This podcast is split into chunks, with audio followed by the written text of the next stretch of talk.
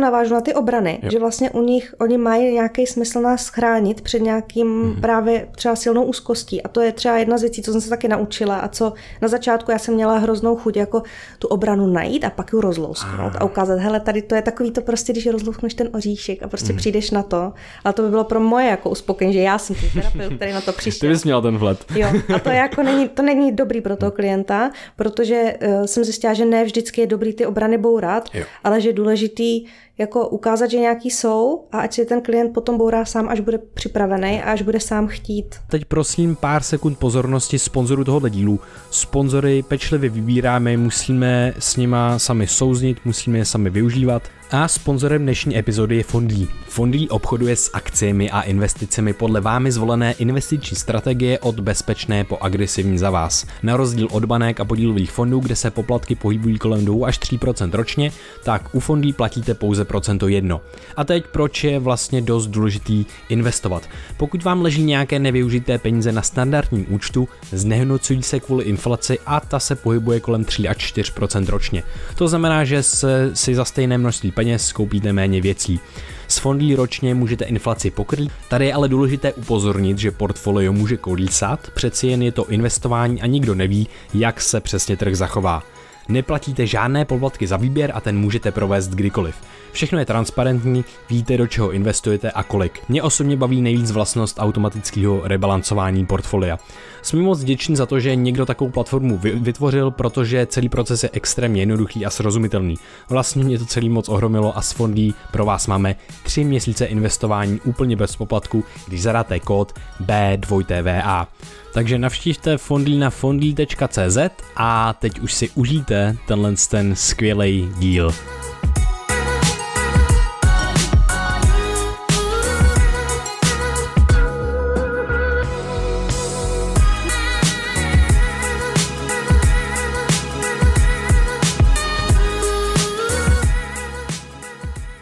Vítejte na podcastu Brain VR. Dneska jsme zavítali uh, do Brna, sedíme tady, mm, můžu tomu říkat terapeutovna, jo. a sedíme tady s Evou Vášovou. Uh, vítej u nás na podcastu. Ahoj, jsem ráda, že jsem tady s váma, že jste přijeli. Mm-hmm.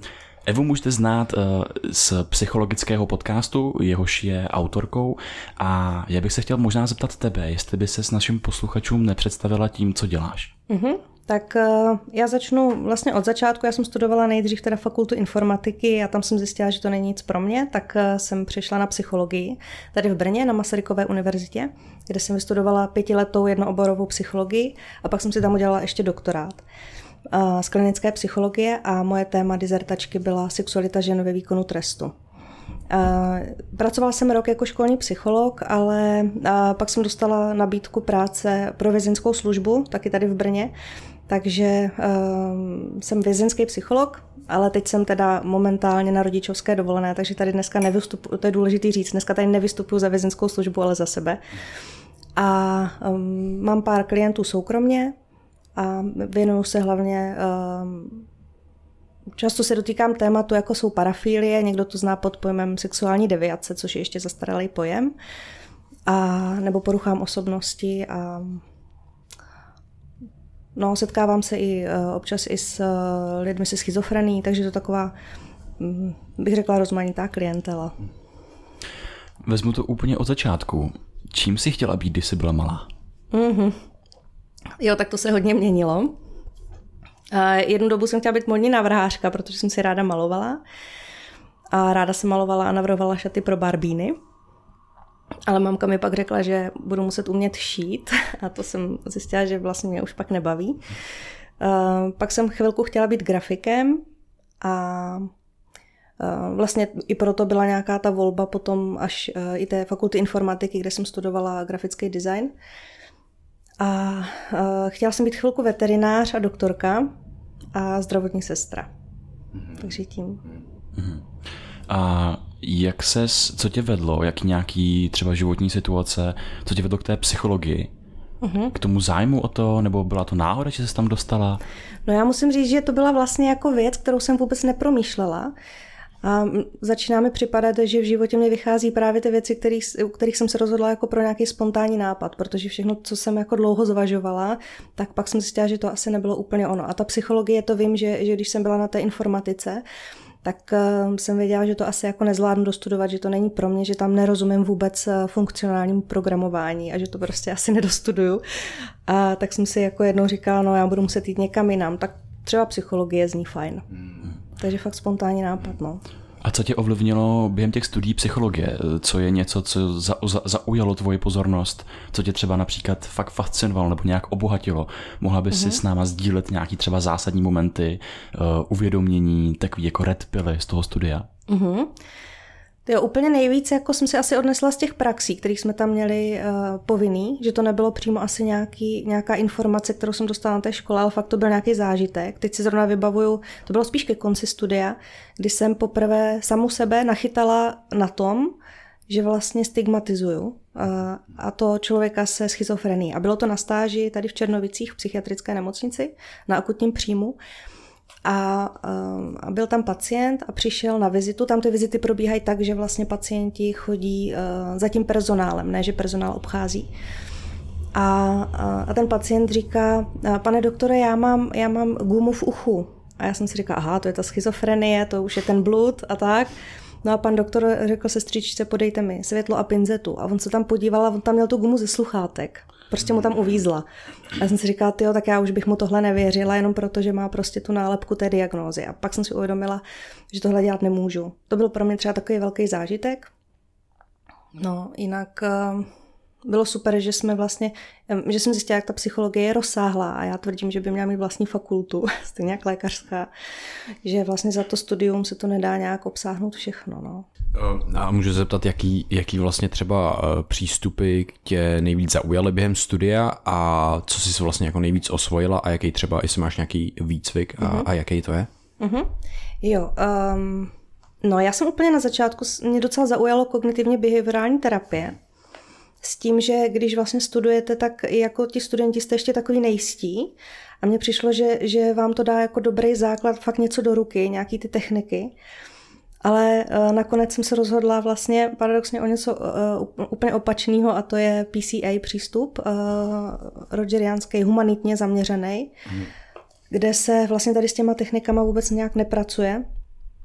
A někdy si z toho dělají psychologové srandu, že je to hm, terapie, že vlastně sedíme a... Hm, hm. Takže jako my na podcastu vždycky, že jo, je spoustu těch vždycky jako otázka a potom jako je zajímavý, jak člověk má nutkání komunikovat. My se to odnaučujeme, snažíme se odnaučovat, dělat to hm, a tak dále, ale hrozně často to nedá, takže vlastně to, mi to připomnělo tohle, že sedíme posloucháme vlastně jako pořád kejveme a takhle, je to zajímavý vždycky a tak, tak to je super. Jo. No, ale je to super, já si myslím, že to je právě důležité jako dávat tomu druhému uh, najevo, že, že posloucháte. A ono to někdy jde slyšet právě, uh, sama s tím mám tu zkušenost, že do toho výcviku musíme mít nahrávky s klientama, uh, kde nám to potom super video, jak tu práci děláme a kde jsme třeba něco nezachytili a tak. A tam se právě hodně slyším, že to hm, hm, že to tam jako ruší.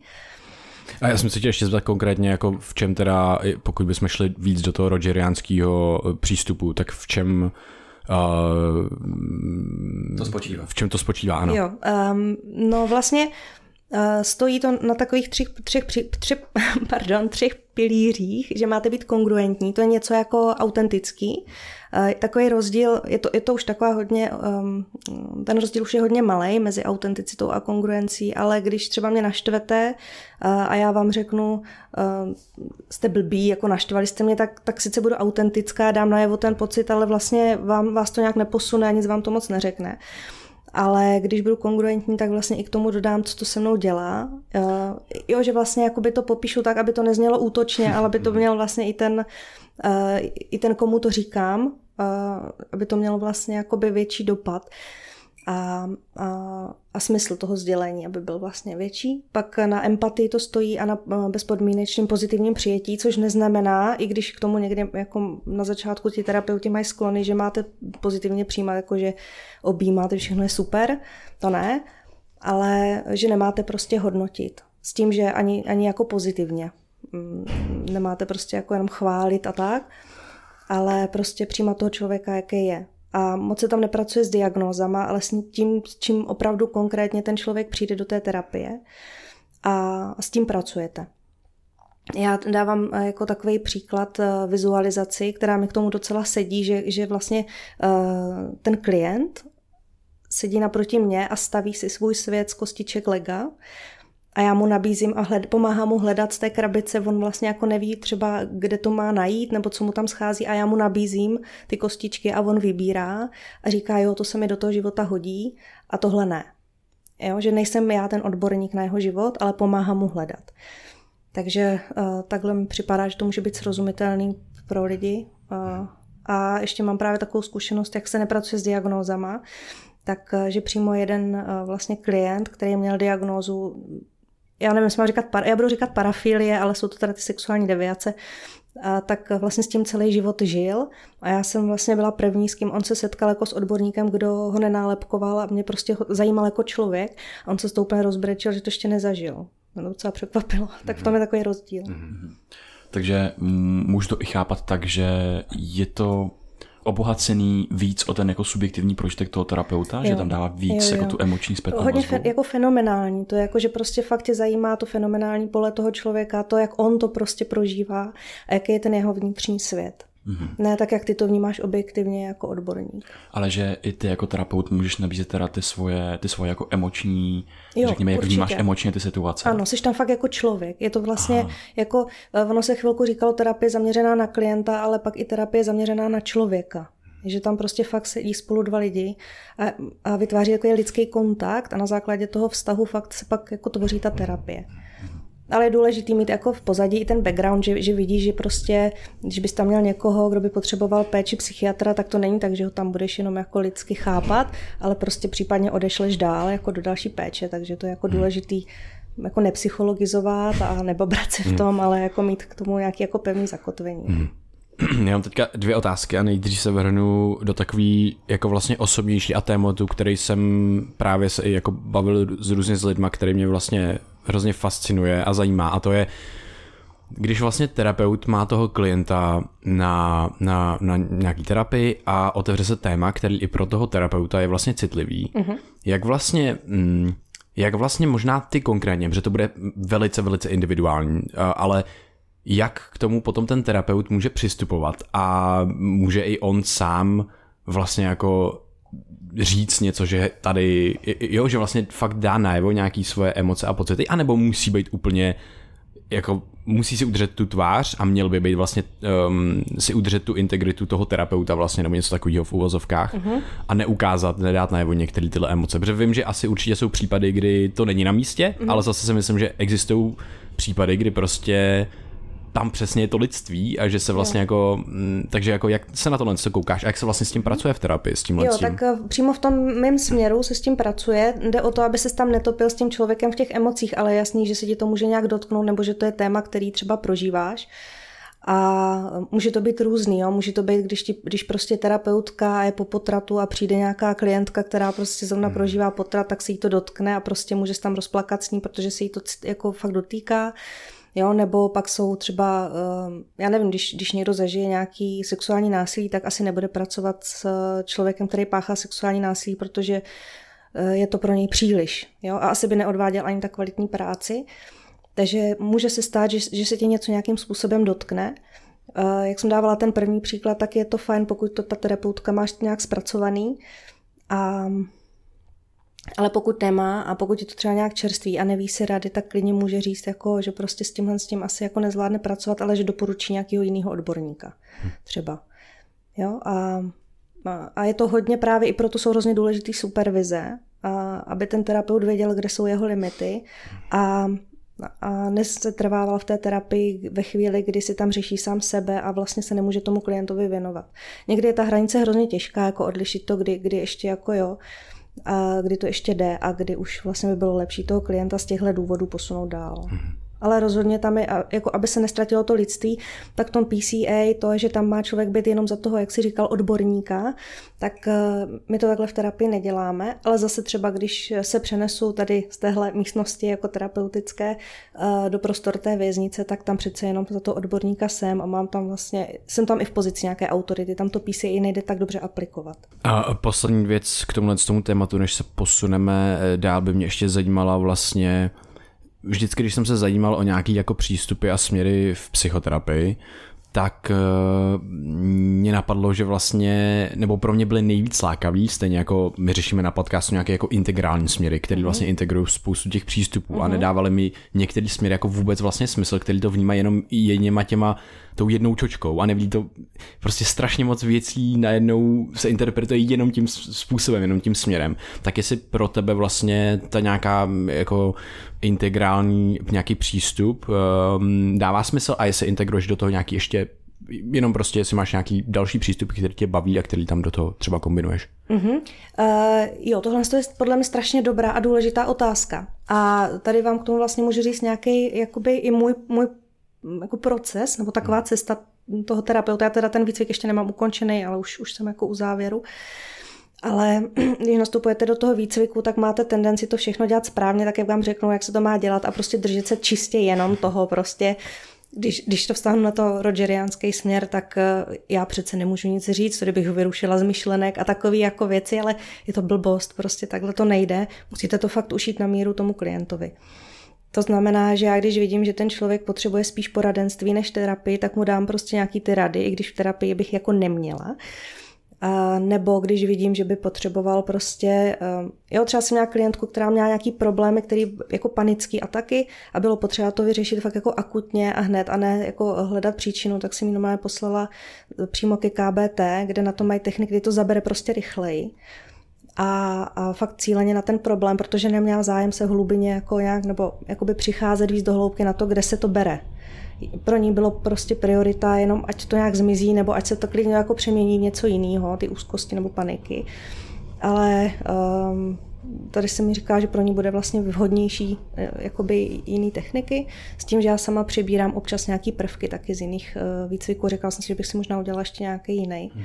možná psychodynamický, ještě nevím um, protože mi to přijde super, jakoby rozumět tomu i z víc pohledů. Já bych se posunul dál a to je právě eh, vlastně z této místnosti do té věznice. Uh-huh. Co je náplní vězenské psycholožky?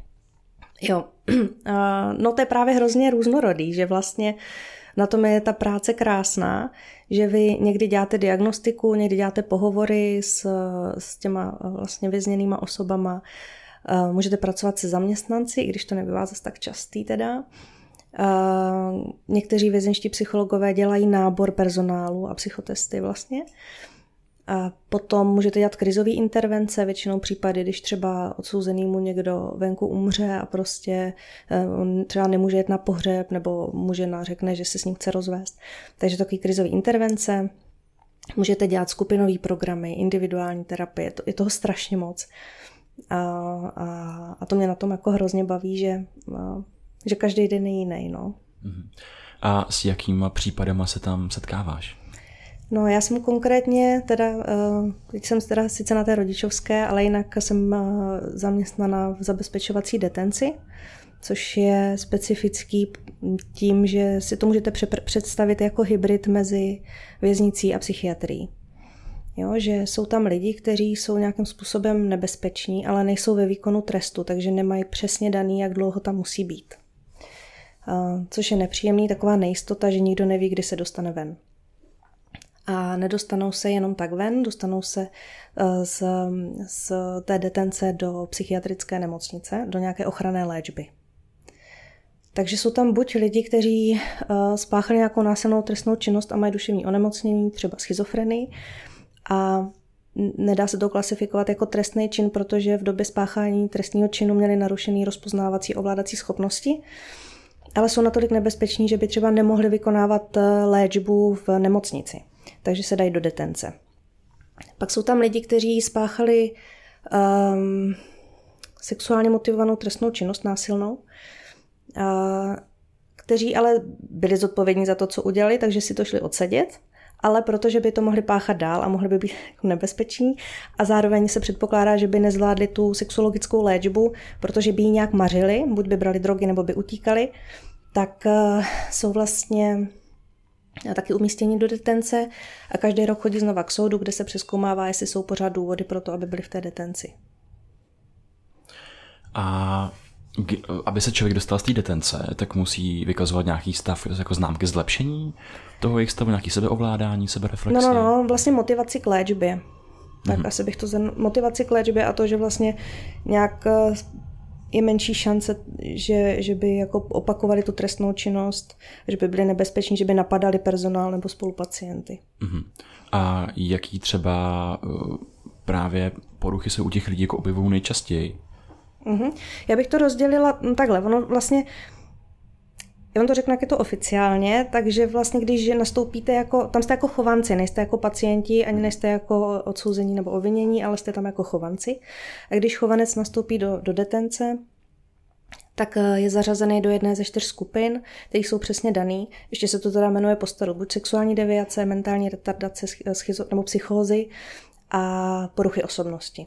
A u těch lidí s parafiliema eh, jsou nejčastější přidružený právě ty poruchy osobnosti. To byla hrozně častá kombinace. Plus ještě samozřejmě užívání návykových látek. A pak jsou tam často schizofrenie, pár lidí s eh, mentální retardací. Uh-huh. A jak vlastně probíhá ten proces, aby ten člověk s nějakou poruchou osobnosti, aby zlepšil nějaký ty známky toho, že opravdu mm, nebude tak nebezpečný a může přijít do té léčby, do těch bohnic. Je to vůbec, jak, jak, jak, jak, jak je to vlastně možný? No, to je hrozně dobrá otázka. Ono vlastně uh, je, to, je to, já bych řekla, že ne vždycky to je možný, že někdy prostě nevíme, jak na to a proto tam pořád jsou zavření a nevíme, jestli se dostanou vůbec ven. Jako něk- někteří tam možná budou muset zůstat doživotně. A protože s poruchou osobnosti nic moc neuděláš. Víš, to je prostě, to je takový složitý. A můžeš pracovat ale s těma přidruženýma nebo ostatníma jako diagnózama. Dá se pracovat s parafilií, dá se pracovat s medikací u lidí, kteří mají nějaký psychotický onemocnění, aby dodržovali léčbu a nevysazovali léky, nebo se dají použít depotní injekce, že ti to vlastně jako píchnou, ono se ti to vyplavuje po dobu několika dní nebo až týdnu, myslím. A mm, vlastně nehrozí tam riziko, že vysadí uh, medikaci, vrátí se bludy a opět se něco stane. Tady je hrozně důležitá věc. Schizofrenici nejsou a priori nebezpeční ze své podstaty. A to jenom, že je to takový stigma. Mm-hmm. A, takže vlastně ta porucha osobnosti to je něco, s čím tam vlastně pohneme nejmíň. Můžeš pracovat se závislostí, s parafilií, s medikací, s poruchou osobnosti ne tolik. Mm-hmm. Jo, dá se pracovat na tom, aby získali náhled, aby zjistili, co to vlastně je a v jakých chvilkách uh, ta porucha osobnosti jim znemožňuje tu léčbu. Takže tak. A pro posluchače, jaký ty poruchy osobnosti existují, jaký se vyskytují? Mm-hmm, tak těch poruch osobnosti máme víc. Mm, já se nejvíc setkávám s disociální poruchou osobnosti, s hraniční poruchou osobnosti, to je jedna z podtypů nes, emočně nestabilní, eh, s narcistickou, ale patří, mezi poruchy osobnosti patří i třeba schizoidní, vyhýbavá, závislá. S tím já už se tolik nesetkávám, protože to nebývá tak často spojený s tím, že by ublížili sobě nebo okolí. Mm-hmm. A to jsou asi hádám nějaký jako extrémní případy, protože uh, je do toho jako zaplout, ale že, že jako náš mozek, že jo, tak prostě on má nějaký moduly, že nějak funguje mm-hmm. a uh, že mě vždycky mě fascinuje jako diskuze, no jako o o nevím, OCD, AD, ADHD eh, a další věci. A prostě ten náš mozek některé ty vlastnosti má jakoby primárně v sobě zabudovaný mm-hmm. pro rozpoznávání třeba tvarů, ale třeba i eh, když jsem si hledal nějaký jako mm, data ohledně jako temný triády, což je narcismus, machiavelismus mm-hmm. a eh, nevím, jestli psychopatie je ta třetí. Já úplně nevím, protože vlastně já tady tu diagnostiku tolik nepoužívám, mm-hmm. uh, takže nevím přesně, co do toho všechno spadá, ale vím, že to existuje mm-hmm. a vím, že na to je i přímo jako psychodiagnostický test. Ale, ale že právě když dělali tyhle jako diagnostický testy jakoby širší populace v nějakých studiích, tak uh, asi 36 až 50% vykazovalo nějaký známky, jo. Vlastně z té temné triády, že nějakým způsobem nějaký aspekt z toho je mm. obsažený, řekněme, každ- v každém z nás. Mm-hmm. A teď se chci zeptat právě u těch poruch osobnosti, který skončí tady v tom detenčním zařízení, tak je to nějaký extrém. Jo. Je to nějaký extrém. Jo, je to fakt už extrém. To už jsou hmm. fakt takový jakoby extrémní případy, který už Vlastně ale ta porucha osobnosti to ber tak, že to, to je vlastně to, co jim znemožňuje tu léčbu, mm. že vlastně když máš jako extrémně uh, patologickou osobnost a zároveň k tomu ještě třeba užíváš drogy a zároveň k tomu ještě máš prostě psychózu, tak se může stát, že ta kombinace všeho způsobí, že prostě v nějaký okamžik může být nebezpečný, nebo se ti prostě vytvoří pod vlivem tohohle všeho nějaký blud, že tě chce někdo zabít a ty se pak bráníš a někomu oblížíš v obraně. A nebo že prostě nejsiš empatický a zároveň, když máš parafilii, tak ta uh, porucha osobnosti způsobí, že někomu můžeš ublížit, ale kvůli té poruše osobnosti pak odmítáš dodržovat léčbu, protože prostě uh, nedokážeš cítit pocit viny. Takže um, jako je to hrozně komplexní s tou osobností. A jsou to, jsou to jako fakt, eh, jsou to fakt extrémy s tím, s čím já se potkávám. A každý z nás má nějakou osobnost. A tomu říkáme struktury osobnosti, jo, nebo, nebo tak, ale eh, porucha osobnosti je to fakt ve chvíli, kdy už je to, když je to fakt v extrému, že ti to nějak ovlivňuje na životě tebe nebo tvoje blízký. A pak, je, pak až se dá mluvit o tom, že, že tě to jako fakt nějak omezuje na tom životě. A, ale mám hodně, hodně často jako se setkávám s tím, že si třeba i někdo poslechl ten díl uh, mýho podcastu na hraniční poruchu osobnosti a pak mě psal, já ji asi mám. Taková sebediagnostika. A to bývá hodně často, eh, když si to přečteš a myslím si, že jsi schopný se najít v mnoha těch poruchách osobnosti, protože málo kdo má čistě tu jednu nějakou specifickou a bývá to, když jsem třeba pročítala znalecké posudky, tak většinou to bývá smíšená. A problém bývá i v té diagnostice, protože by bylo super vzít krev a zjistit, jo, tady jsou markery pro disociálně, tak to není prostě. A ty diagnostický uh, ty diagnostické baterie nebo i ty testy, které máme k dispozici, tak já si nemyslím, že, že prostě jsou tak úplně spolehliví, jak bychom si přáli. A mm, zkoušela jsem si sama na sobě dělat nějaký testy, že jo, v rámci studia nebo i na ostatních. Máme jeden dotazník, který je sice fajn, že ti určí, jako kterým směrem jdeš, ale mě tam vyšlo 90 lidí, na kterých jsem to zkoušela patologických, který jako objektivně patologicky nejsou, takže, takže eh, jako dá se to nějakým způsobem diagnostikovat určitě, ale je s tím potřeba zacházet fakt strašně opatrně, s tou diagnózou poruchy mm. osobnosti, jako hrozně opatrně. No. A jak se v práci s těmi pacienty cítíš ty? Protože také, co vlastně poslouchám, tak to musí být hrozně frustrující v tom, že ty poruchy osobnosti jsou velmi těžko měnitelný. Hmm. Tak jak se cítíš jakoby v tom v té práci a jako vlastně i naději přikládá, přikládáš těm lidem na to třeba částečný jako zlepšení stavu, vyléčení se a tak dál. Mm-hmm. Tak eh, jednoduše je to u těch, kteří tam tu poruchu osobnosti k tomu nemají, tak tam to jsou takový ty případy, že, že fakt prostě po dvou, třech letech se podaří, aby byli přemístěni do léčebny a to je fajn.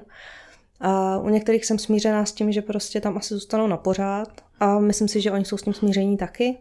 Někteří mi dokonce řekli, že tam chtějí zůstat. Hmm. Že, no, to, jsou, to je fakt případ od případu. No. A dokonce mám i zkušenost, ale to nebylo u poruchy osobnosti, ale u psychos, že se cítila ta osoba bezpečněji tam, protože měl za sebou jako nějaký závažný uh, trestní činy a, a vlastně i cítil, že jsou na ně naštvaní pacienti v léčebně a tam, jak byli víc jako izolovaní, tak se cítili paradoxně bezpečněji. A no je to takový těžký, že, že víš, že prostě s tím nic moc neuděláš. A mým cílem je ne jako je nějak měnit, ale poskytnout jim jako možnost, když budou chtít, tak jim ukázat, jak na to, nějaký zkusit motivovat. A vlastně mým klientem je společnost vlastně, jo, která mě platí o to, aby byla chráněná. A hmm. abych já se podívala, podílela na tom hodnocení a na tom, abych pracovala na tom, aby ta společnost byla dál chráněna. Takže to je takový, to je takový etický problém trošku, že vlastně mi tam někdo sedí, ale, ale tím klientem je ta společnost. A já jsem trošku ještě utekla, ještě jsem co chtěla říct té otázce, už, už jsem odběhla. Bylo, no, já, možná, já bych možná ještě přidám mm-hmm. trošičku do tyhle polivčičky na co stejný téma. Uh, jenom bych rád, vlastně mě k tomu napadlo, že se tady bavíme fakt jako vlastně o extrému extrém, ex, jo, je to ex, extrém, extrém. Extrém, no. extrému. Přesně, že vlastně jako, jak přesně když to říkal, jak jsme se tady bavili, každý má nějaký prostě typ, hmm. nějaký jako osobnosti, má tu strukturu osobnosti a tak dále. A když si řekneme, OK, něco je prostě naprosto normální a potom se posouváme dál a dál, jak si před sebou prostě spektrum, kde je od 1% do 100% a jako vlastně eh, ty s čím se tam jako vlastně zabýváš, tak je to vlastně eh, víc jak jako nevím, třeba 80 plus, plus nebo 90 plus procent tý nějaký uh, jako patologie v uvozovkách nebo něco takového, protože prostě existuje spoustu lidí, kteří mají poruchy osobnosti a prostě uh-huh. fungují úplně normálně ve společnosti, jo, jenom jo. se to řeší třeba na psychoterapii a tak dále, uh-huh. kde mají, jo, takže jenom tohle na, na to upozornit rychle a Uh, to, co jsem se chtěl zeptat, tak je vlastně tvoje zkušenost nejenom s tou vlastně frustrací, která tam může jako přicházet a s tím vlastně, kdy potkáváš znova a znova ty třeba stejný klienty a tak dále a oni tam třeba chtějí zůstat, což potom vlastně ve finále pro ně může být jako nějaký um, jako nějaký pocit, eh, nevím, jako ukon, jestli ukončení, ale vlastně jako to, že se, se, se tím jako nějakým způsobem směřují třeba, mm. nebo tak, že vlastně pro ně to může být taky úleva. Jo, určitě. To vlastně ti do toho jenom skočím, mm-hmm. že vlastně to bývá často u doživotních trestů, že vlastně uh, paradoxně u nich je prej, já, jsem, já teda na tom oddělení jsem nepracovala, vím to od kolegů, ale že, že tam uh, je vlastně jako paradoxně docela klid. Hmm. Že oni ví, že tam budou, nechcou si dělat problémy ani s personálem, ani s ostatníma, protože vlastně tam zůstanou strašně dlouho a že fungují vlastně docela dobře. To jo, jo to, to, to, to je hrozně zajímavá perspektiva. Hmm. To, je, to, je, to je, no. Uh, chtěl jsem se právě zeptat na to, jak je pro tebe vlastně jako potom třeba emočně náročný, nebo jak je prostě občas náročný právě třeba jako nestigmatizovat ty lidi, když víš třeba, co někdo udělal a tak dále. Jak k tomu vlastně přistupuješ za tu dobu zkušenosti tvý praxe a měla jsi někdy momenty, kdy to prostě bylo jako emočně, emočně jako náročný pracovat, pracovat s některýma, s některýma jako těma lidma? Mm-hmm. Jo, jo, většinou se to týká jako nějakých vražd dětí, tak to mě, jako když jsem četla první znalecký posudek, kde byla nějaká bizarní vražda dítěte, tak z toho jsem jako neměla dobrý pocit. Říkala jsem si, ty, do čeho se to pustila, máš to zapotřebí. Fakt to, to pro mě byl takový, že mi bylo fyzicky nevolno, když jsem to četla. A, takže to bylo pro mě jako silný zážitek a no fakt jak tam figurují ty děti, tak je to takový prostě je to náročnější, ale vím, vím, s jakou klientelou pracuju, takže s tím tak jako do toho chodím a umím, umím to udělat tak, že vlastně zatím zabouchnu dveře a pak už nad tím nepřemýšlím. Tohle jsem při hrozně jako vlastně zajímavý potom, protože Eh, občas se vlastně jako stane a jsou případy uh, různě zaznamenaný, kdy prostě někdo zabije prostě třeba celou svou rodinu a tak dále a potom prostě napíše dopis, eh, zabije sám sebe potom a píše dopis a prosím, proskoumejte můj mozek, prostě bola mě hlava a prostě mm-hmm. nebyl jsem to já. Mm-hmm. Jako doslova například nebyl jsem to já a prosím, jako dejte to na pitu a tak dále. A díky mm-hmm. tomu ním zjistí, hej, tady měl mega nádor, tady v tom emočním mm-hmm. centru něco a prostě potom je, jsou to jako zajímavé otázky, uh, potom jak ty lidi vlastně jako vůbec fungují. Takže mě i napadá, že vlastně potom z té zkušenosti s těma lidma, tak najednou vlastně některé ty vlastně aspekty, které s nima máš spojený, tak možná vlastně jako mizej do pozadí, že vlastně jsou to vlastně už potom fakt jenom zase ty lidi, mm-hmm. který si vlastně možná občas ani nevyberou, jako co se jim děje vlastně v jejich jo, mozku. Jo, jo, ale to bývá nejenom, že když máš nějaké poškození, že, protože známe z té, z té kazuistiky toho Phineas Cage, jestli říkám dobře, že vlastně měl poškozený ten, tu přední část mozku a narušilo se úplně jeho chování. Ale tohle, to, co ty popisuješ, bývá často právě u lidí, kteří mají psychózu a něco takového spáchají, protože většinou tam bývají nějaký bizarní vraždy. A mm, je to, je to kvůli tomu, že když se, když se na to podíváš optikou toho člověka, tak eh, on má nějaký blud, že tě prostě, nevím, třeba honí ďábel, hmm. jo, a že tě fakt ohrožuje na životě. A ten ďábel je ale reálně tvůj manžel. A, mm, a ty se vlastně bráníš, protože máš opravdu strach o vlastní život zabiješ ho a zabiješ to dítě třeba, který tam je, protože, protože eh, ho chceš chránit před tím ďáblem, ale tomu fakt věříš a je to nevývratný. A teď tam máš tu halucinaci a máš ten ten blud. Teď toho člověka, který teda tu vraždu spáchá, odvezou někam na psychiatrii, pak proběhne nějaká medikace a pak se dozví, co spáchal. Víš, že vlastně si vyvraždil rodinu. A mi tohle to přijde jako strašně krutý, že vlastně ti tohle ta, ta nemoc způsobí. Hmm. Jo? To je, to je pro mě takový pak náročný, že musíš pracovat s tím, mm, ale to jsou taky hodně akutní stavy a většinou to řešou spíš na psychiatriích, jo, než, než bych já se k tomu nějak dostávala. Protože to bývá jako těsně potom. Hmm. Myslíš si, že jako náš systém nějaký trestně právní, justiční, tak těm případům přistupuje dobře, že opravdu, že ty lidi, že se chrání ta společnost a zároveň ty lidi nedostanou nějaký jako, jak to říct, uh, nezaslouženější, extrémnější třeba trest. Jo, oni totiž to se nemenuje, když, když to jsou narušené rozpoznávací a ovládací schopnosti. To znamená, že oni nejsou zodpovědní za to, co spáchali, protože to prostě měli fakt narušený v ten okamžik a, a vlastně za to jako nemůžou. To ale, to ale jako neznamená, že, že to není jako tak hrozný, ten, to, co se stalo. Takže uh, právě se to posuzuje jako čin jak trestný a dává se ochranná léčba a případně pokud ta ochranná léčba nějakým způsobem nejde, že tam třeba dál si když je to někdo, kdo je zároveň závislý a třeba tam tahá drogy nebo prostě nějak narušuje tu léčbu, která je ale soudně nařízená, ty musíš absolvovat, tak pak teda jako v těch fakt extrémních případech pak přichází na řadu ta detence. To jsou fakt ale úplně extrémy. No ale většina lidí, kteří něco takového spáchají nebo mají pokus, že by něco takového spáchali, tak jsou na psychiatriích, jakoby eh, v té ochranné léčbě. Myslím si, že k tomu ta justice přistupuje jako, jako dobře, že vlastně se to znalecky proskoumá, musí se to proskoumat, jestli ta nemoc opravdu souvisla s tím činem, jestli to jako spolu souvisí. Tak ještě vlastně e, jo, e, důležitý je právě jako ta destigmatizační kampaň, která, která běží, že aby se lidi, který, kterým se začnou objevovat nějaký hlasy nebo něco, jako nebáli přijít za tím psychiatrem zavčas, protože u těch psychost fakt hrozně záleží na té medikaci. Tam ta terapie nezmůže tolik jako buď ideálně kombinace. A, takže tohle je hrozně důležitý, aby se nebáli, že se na ně bude společnost dívat jako na blázny. To vůbec ne. Takže e, to je fajn. A pak ještě, jak probíhá reforma psychiatrické péče, která už probíhá asi 20 let, nebo co, nebo 30 možná, strašně dlouho, tak se vytváří centra duševního zdraví, že ti vlastně budou ty lidi výjíždět přímo za tím pacientem, ten tým, jo? že nemusí ten pacient přijít někam do nějaké ambulance, ale že fakt jako ten tým přijíždí a kontroluje. A pak ještě existuje forenzně multidisciplinární tým, jestli to říkám dobře, a ten vzniká teď nějak nově, eh, který je právě pro ty ochranné léčby. Protože když máš ochrannou léčbu, tak máš buď ústavní nebo ambulantní. Ústavní je, že jsi v nemocnici zavřený a ambulantní je, že docházíš prostě pravidelně na kontrolu psychiatrovi a on kontroluje, jestli bereš léky nebo jestli postupuješ terapie. Takže u těch ambulantních je super, že když, je, když jako něco rozjíždí, tak ti ten tým může zasáhnout.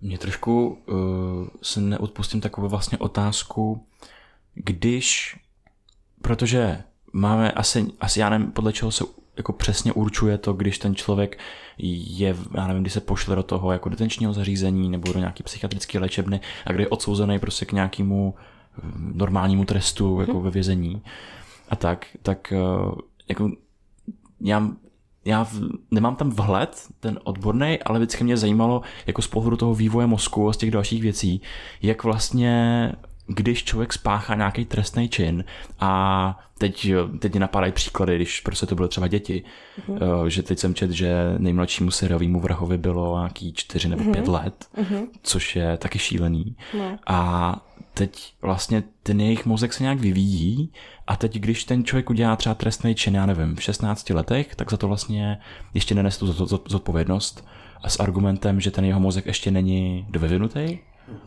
Uh, nevím, jestli ten argument je přímo takhle k tomu mozku, ale rozhodně je oddělení pro mladiství, který mají uh, i věznice, různě po republice a s mladistvými se zachází jinak, mm-hmm. i v tom mhm. vězení. Jo? Že vlastně uh, oni mají to spo, svoje speciální oddělení, kde je ten speci, to je jakoby speciální zacházení přímo pro mladiství a i ty soudy vlastně k tomu přijíždí a mají nižší tresty, protože je vyšší šance, že se můžou napravit, takže jsou tvárnější vlastně. Jo? Takže uh, tohle k těm mladistvím a pak když sklouznu až k těm dětem, tak ti do vězení nemůžou, ale chodí, teď nevím, jestli to ochranná výchova se to jmenuje, myslím, taky soudně nařízená. A tam já si úplně nejsem jistá, protože na tomhle poli já se moc nepohybuju, mm. že mhm. nevím, jestli říkám správně ty termíny.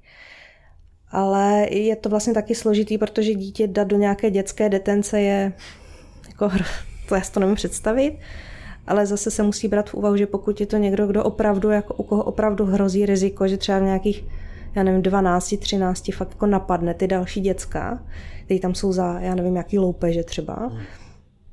Jo, tak co s tím chceš dělat? A vím, že jsou jednotky případů i u nás v republice, že se to řešilo, co s nima, jestli dělat nějakou dětskou detenci, což už když to jenom řekneš, tak jako cítíš, že to je že to jako není úplně OK, nebo že si neumíš, já si to neumím představit, jako zavřít dítě do detence.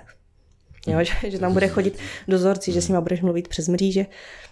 Nevím, nevím, co s tím a hromada odborníků taky neví moc, co s tím. Mm-hmm. Takže jsou prostě některé zařízení, které kam se posílají hodně často tady ty jako nejtěžší případy a kde s tím umí nějak víc pracovat, ale moc se neví, co s tím. No.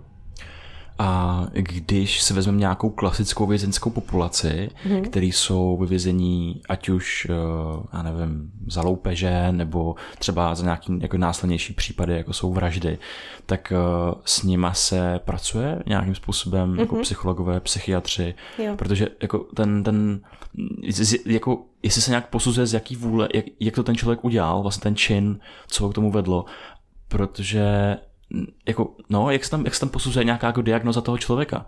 Mm-hmm, tak klasicky, když jdeš do výkonu trestu, tak uh, vězeňská služba má svůj vlastní systém, podle, uh, který, jakoby na základě toho vstupního vyšetření, kdy s tebou mluví fakt jakoby z personálu speciální pedagog, psycholog, uh, sociální pracovník a podobně, tak na základě toho uh, jakoby komplexního posouzení se vytvoří tvůj program zacházení, jak se s tebou bude zacházet v průběhu výkonu trestu.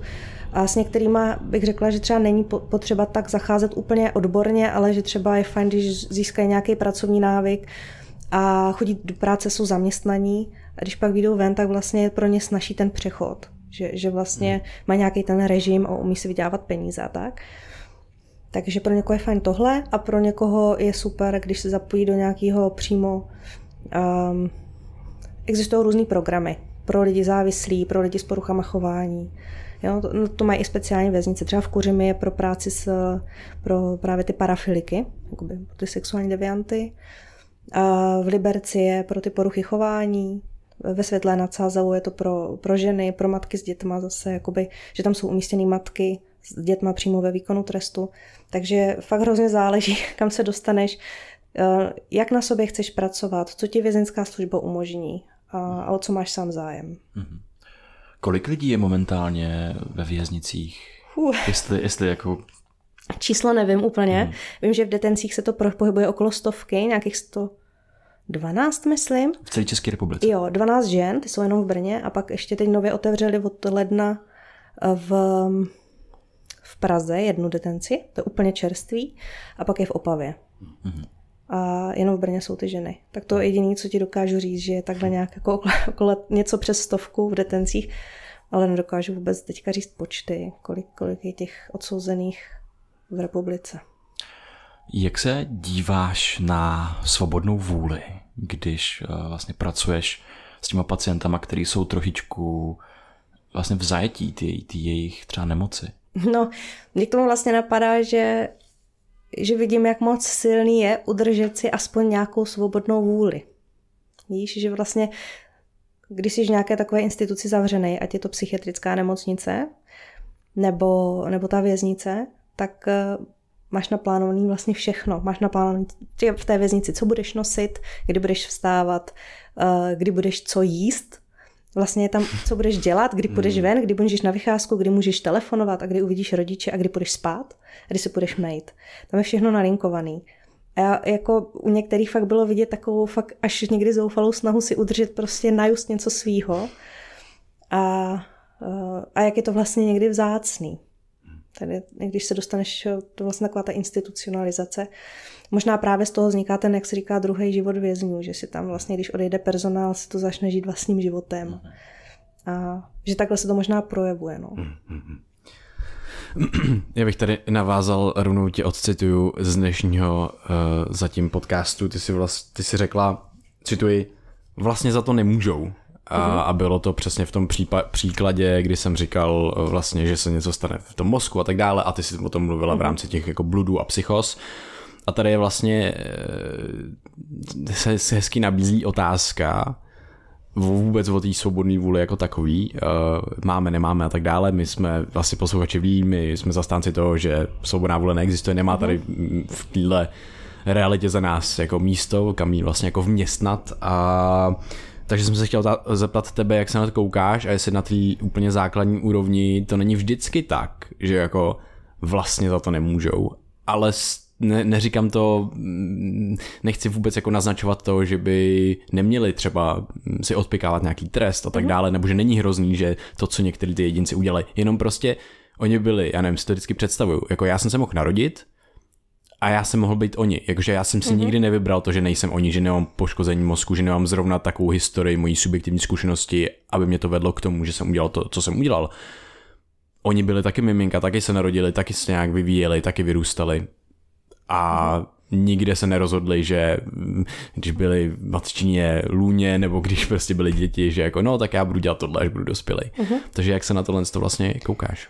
No, um, co se týká té nemoci, kdy to fakt nemůžeš ovlivnit, tak jo, ale myslím si, že když... Uh, no jo, je, je, to, je to těžká otázka. Mě tam pořád jako svítí ta červená kontrolka, že když ti někdo nabídne uh, pervitin a ty si ho dáš, tak uh, i když ho jako neužíváš, nebo ještě předtím, ho užiješ, tak víš, že to je nebezpečný, víš, že to není OK, že tě to může nějak poškodit a že můžeš prostě, uh, že vlastně ztratíš nad sebou kontrolu v nějaký, nějaký, jakoby, eh, do nějaké míry a to, když si to vezmeš, no tak počkej. za to už pak trochu můžeš. Jo, jo. A když to nakombinuješ, jenže tady já jsem v tom opatrná, protože někdy se ty psychózy rozjedou až po prvním užití, takže nevíš, že, že No právě, to, užiješ, to je jo? ono, právě, že jako nevíš vlastně, a co když ani nemáš informace, a co když ti kdo nevěděl pervitin a ty si celý, celý život, a nebo alkohol, přesně, to je, to a celý jako, život hm? člověk žil v kontextu toho, že to není tak hrozný. A měl někoho v okolí, kdo to dělal jo, a byl to úplně v pohodě. Marihuana. Já jsem byla no. jako vždycky v pohodě s marihuanou, že jako jo, no tak prostě, co je to jenom tráva. Mm-hmm. A pak když jsem to viděla v praxi, říkám, cože, jako ta tráva rozjede ty psychózy a prostě po té trávě fakt tohle to se může stát a úplně jsem čuměla, jakože že jsem v tom taky byla taková benevolentní a teď už jsem v tom mnohem opatrnější. Mm-hmm. Mně tomu ještě napadá, že si nejsme všichni rovni, když přijde na naše geny a na nějaký predispozice mm. třeba pro závislost. Mm-hmm. Že vlastně to, že si někdo vezme nebo nevezme ten pervitin, který může být v úplně nějakým jako random kontextu, že prostě člověk jde, já nevím, s kámošima po škole, takže to může mhm. být fakt úplně jako nevinný. Jo, jo. Takový, ale ty nevíš o tom, že prostě ty tvoje dopaminové receptory jsou víc vystavený na těch membránách a tím pádem máš třeba větší tendenci jakoby potom sáhnout, protože mm-hmm. prostě to, ta biochemie tě k tomu novýmu vlastně jako láká no. víc než někoho normálního. Takže... A nebo nevíš, že máš predispozice k psychoze a dáš, dáš si psychedelikům, že jo? Přesně ano, tak. Ano. No a, a to je přesně jako k tomu, to je hrozně super, protože teď jsme se dostali do jako vlastně jádra věci. Mhm. že vlastně ano, je tady ta červená kontrolka, že prostě máme vždycky pocit, že ten člověk si přece mohl vybrat a přece má, přece ví, že to je špatně a tohle. No ale to jsou naše přesvědčení, to jsou jenom naše assumptions, to jsou naše nějaké předpoklady, mm-hmm. ale ten člověk může mít tu svou historii, ty subjektivní zkušenosti a jeho biochemie, genů a tak dále takovou, že prostě v těch situacích udělá jiný typ rozhodnutí, než nám by přišel přirozený mm-hmm. a to. A najednou, kde je ta, kde, kde je ta mezera, kde je ta, ten kousek času, kdy se tam do něj dala ta jako svobodná vůle, že on se rozhod. Ne, že jo, to je kontinuální proces toho, kdy se narodil, až do té chvíle, kdy udělal nějakou tu věc mm. a mhm. prostě najednou, tyjo, to je prostě mega hustý a, a jenom mm. prostě chci říct, jako, že to může lidem prostě vyvolávat zvláštní emoce v rámci toho právě systému jako věznictví a tohle a vůbec nechci říkat znova, upozorňuji, ty etický, no, morální tady zákony, co máme, tak, tak samozřejmě jsou jako trošku relevantní, protože si je určujeme jako společnost, ale samozřejmě my potřebujeme to chránit tu společnost. Stejně jako mm. organismus prostě má poškozenou buňku a co je pro něj úplně nej, nejužitečnější. On tu rakovinou poškozenou buňku prostě dá někam do izolace, anebo ji ideálně zrecykluje, usmrtí a tak dále. Vlastně pro dobro toho organismu ty buňky sami sebe vlastně zabíjejí nebo něco hmm. takového, což nechci naznačit, aby se dělo ve společnosti, ale my děláme to samý vlastně v rámci té detence a v rámci uh, toho vlastně jako vězení. To jsou prostě hmm. jako poškození jedinci nějakým způsobem v tom systému.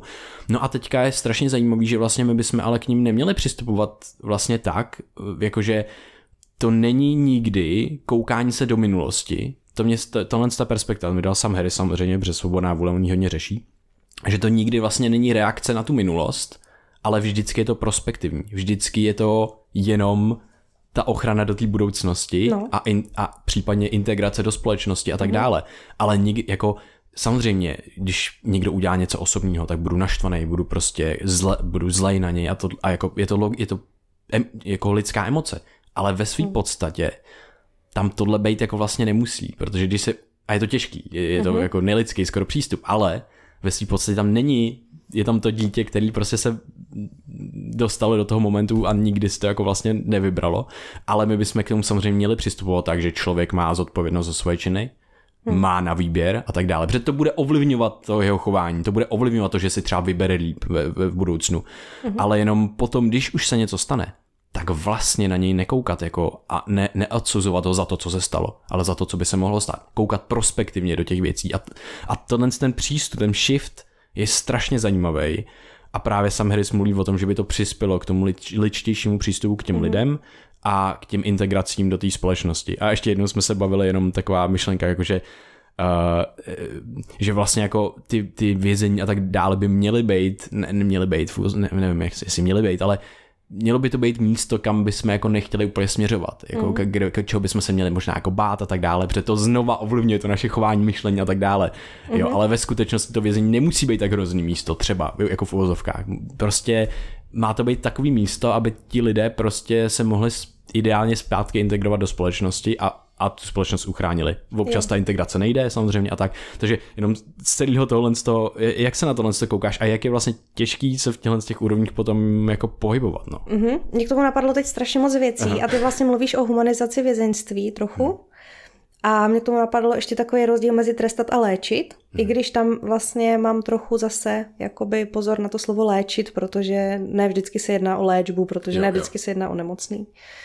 Takže uh, Spíš to, spíš to, no já nevím, co bych tam dala místo toho slova léčit. Si vlastně to napadá, místo toho hmm. trestat a léčit. Jakoby nějak posouvat prostě ty lidi, nebo... Rozvíjet.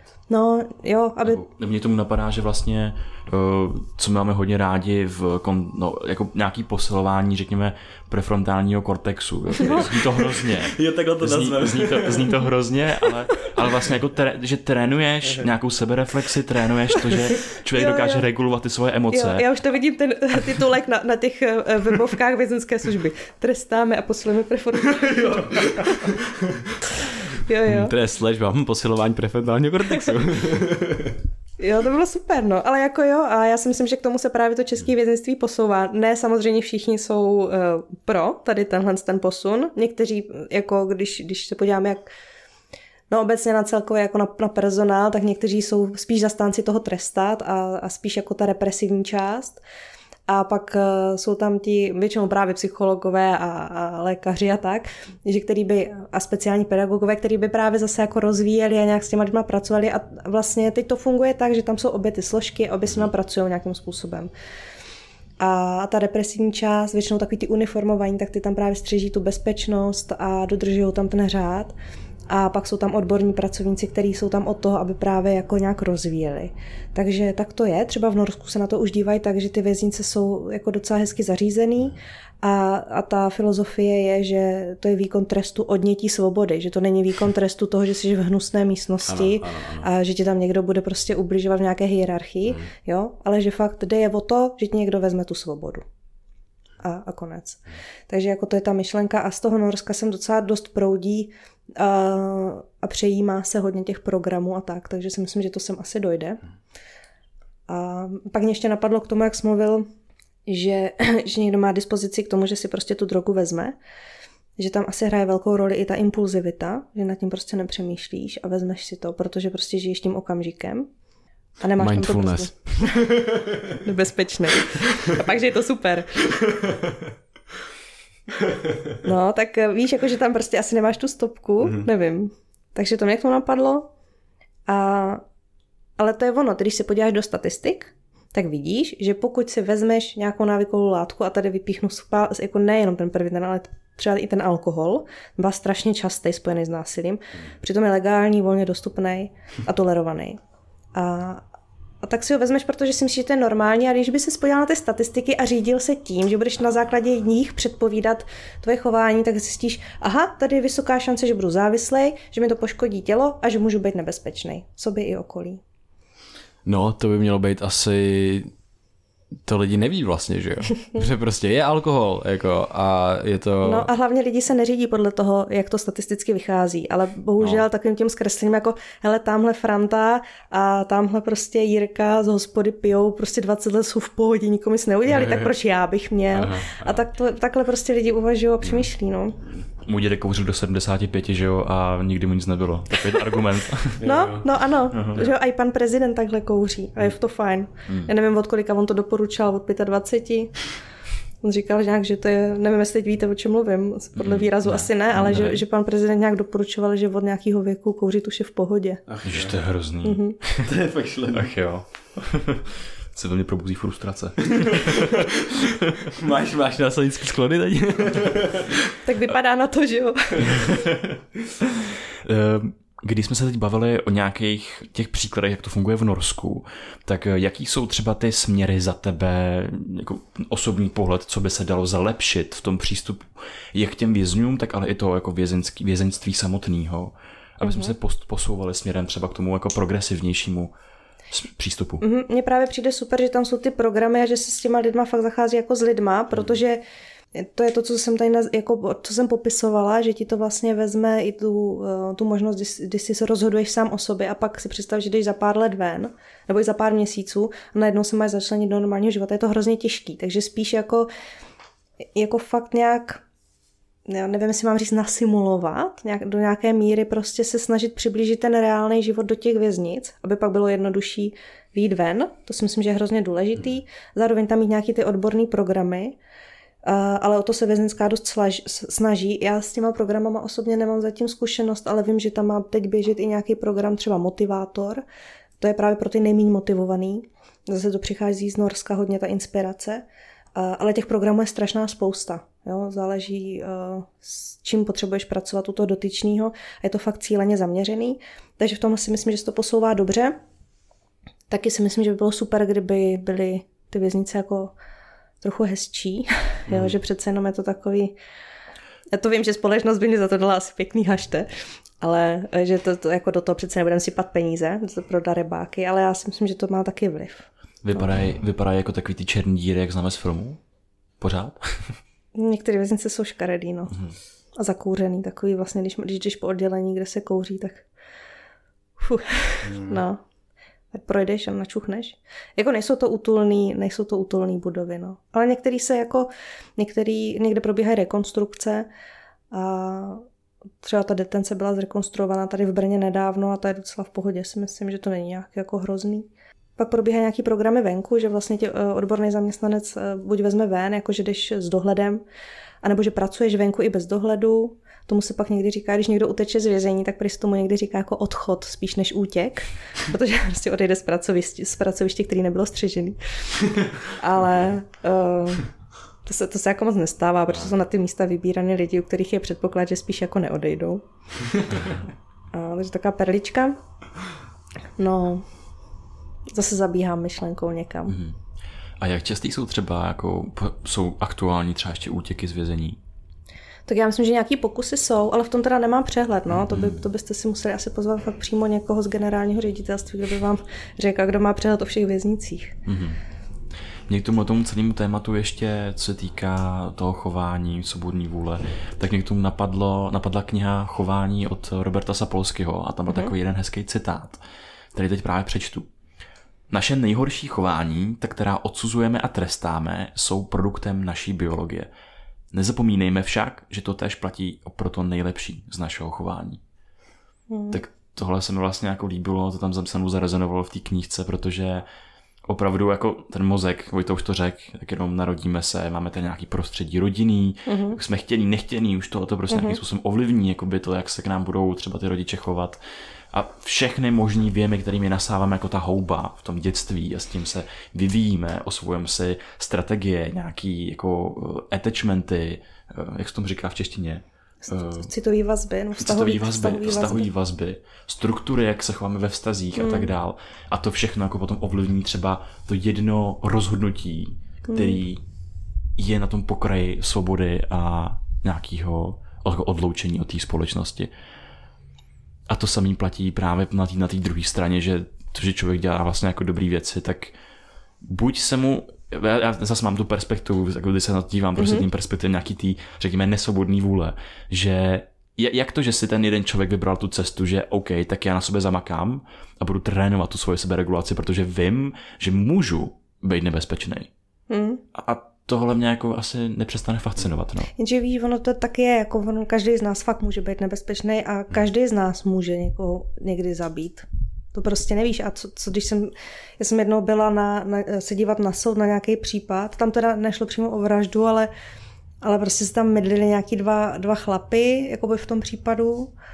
A jeden chtěl tomu druhému natáhnout uh, kriglem fla, tou, no prostě dáváš do toho pivo. Kriegl. Jo, uh, půl litr. Půl litr. Půl litr. wow, Ano, dobrý. Půl litrem uh, ho chtěl praštit a ten druhý vlastně uhl a on omylem praštil nějakého třetího nezávislou osobu, nějaká, která se tam, nějaký chlápek, který si tam prostě v klidu popil, pivo vůbec tě neměl co dočinění a jak mu vyrazil oko nebo něco. Jo? Jako nešlo o vraždu, ale tak mohlo být, že jo, kdyby udeřil víc nebo něčím jiným. Já si říkám, no, a to prostě nevíš jako najednou z ničeho nic a je z tebe násilník, jakoby a máš za sebou násilnou trestnou činnost s ublížením na zdraví. Hmm. Tohle co si myslím, že je strašně důležitý a strašně... Jenom zaujalo, že se no. dá vyrazit oko. No, jako nějak to vylítlo. Jo, no to to jde, Mě no. to taky jako zaujalo, ale vím, že mi, já jsem měla francouzského buldočka, který měl nějaký problémy s okem a já jsem se z toho dělala srandu u veterináře, jestli mu to oko může vypadnout a on ale jakože může. Cože? Já jsem si jak si dělám srandu, jak jsem vtipná, ale moc to vtipný nebylo. Ty, a ty buldočci jsou občas taky, že mají ty oči úplně tak strašně venku, že se bojím vždycky, když je vidím, že no. vypadnou oči. Uh, no, že to jsou takový ty, jak, jak, jak jsou takový ty mačkací věci, no. ty oči, z těch děrek by ty oči vylejzají. No nic. Tak. To už je to pohodně, už by nemuseli snídat. A, no a t- tady u toho mě zajímá, nebo mě teďka zaujala vlastně věc, že bychom měli přistupovat k té naší osobnosti a k lidem obecně a k sobě hlavně. Se snažíme být všichni jako dobrý a tak dále, jako dobr, dobří lidé mm-hmm. a, a tak a, a, a, a je to vlastně uh, důležitý se snažit být jako dobrý člověk a tak dále, ale my nejsme jenom dobrý, nikdy. Hmm. Prostě máme obě ty strany a jsme celek. Jsme, jsme celiství, jsme holističtí, máme nějakou špatnou stránku, nějakou dobrou stránku, prostě a jsme kombinace těchto těch dvou věcí.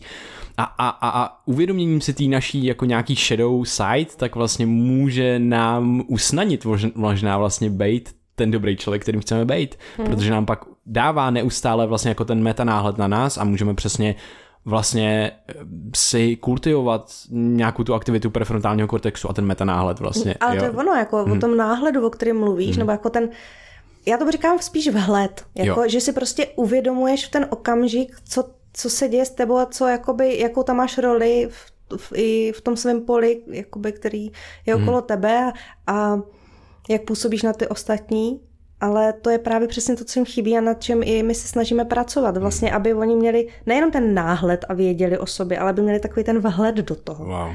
Víš? A to prostě, když chybí, hm. to, to si myslím, že je jako takový gro. OK. Hmm. A, a jak ho získat, ale? tak, uh, tak se dá uvažovat třeba o empatii, že, jo? že empatie je vlastně jakoby vlastnost limbického systému mít vhled do toho, no. jak se cítí druhý člověk.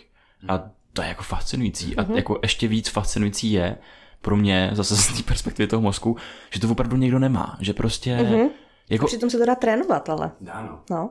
Mm. Ale že, že třeba občas jako existuje porucha, jako je uh, prosopagnozie, že lidi mm-hmm. mají poruchu temporálního holoku a nevidějí, nerozeznávají obličeje, mm-hmm. nech, vlastně nemají koncept obličejů ve svém jako vnímání, tak podobně může být fakt porucha, já se možná zeptám, může být porucha, že člověk nemá koncept empatie ve svém vnímání? No, vlastně, když se podíváš na disociální poruchu osobnosti, tak ta se přímo popisuje tak, že ty lidi nemají schopnost empatie. Mm-hmm. Víš? A vlastně to je přesně ten důvod, proč eh, dělají ty věci, oni mm, takhle jako laicky se o nich říká, že jsou takový sobečtí.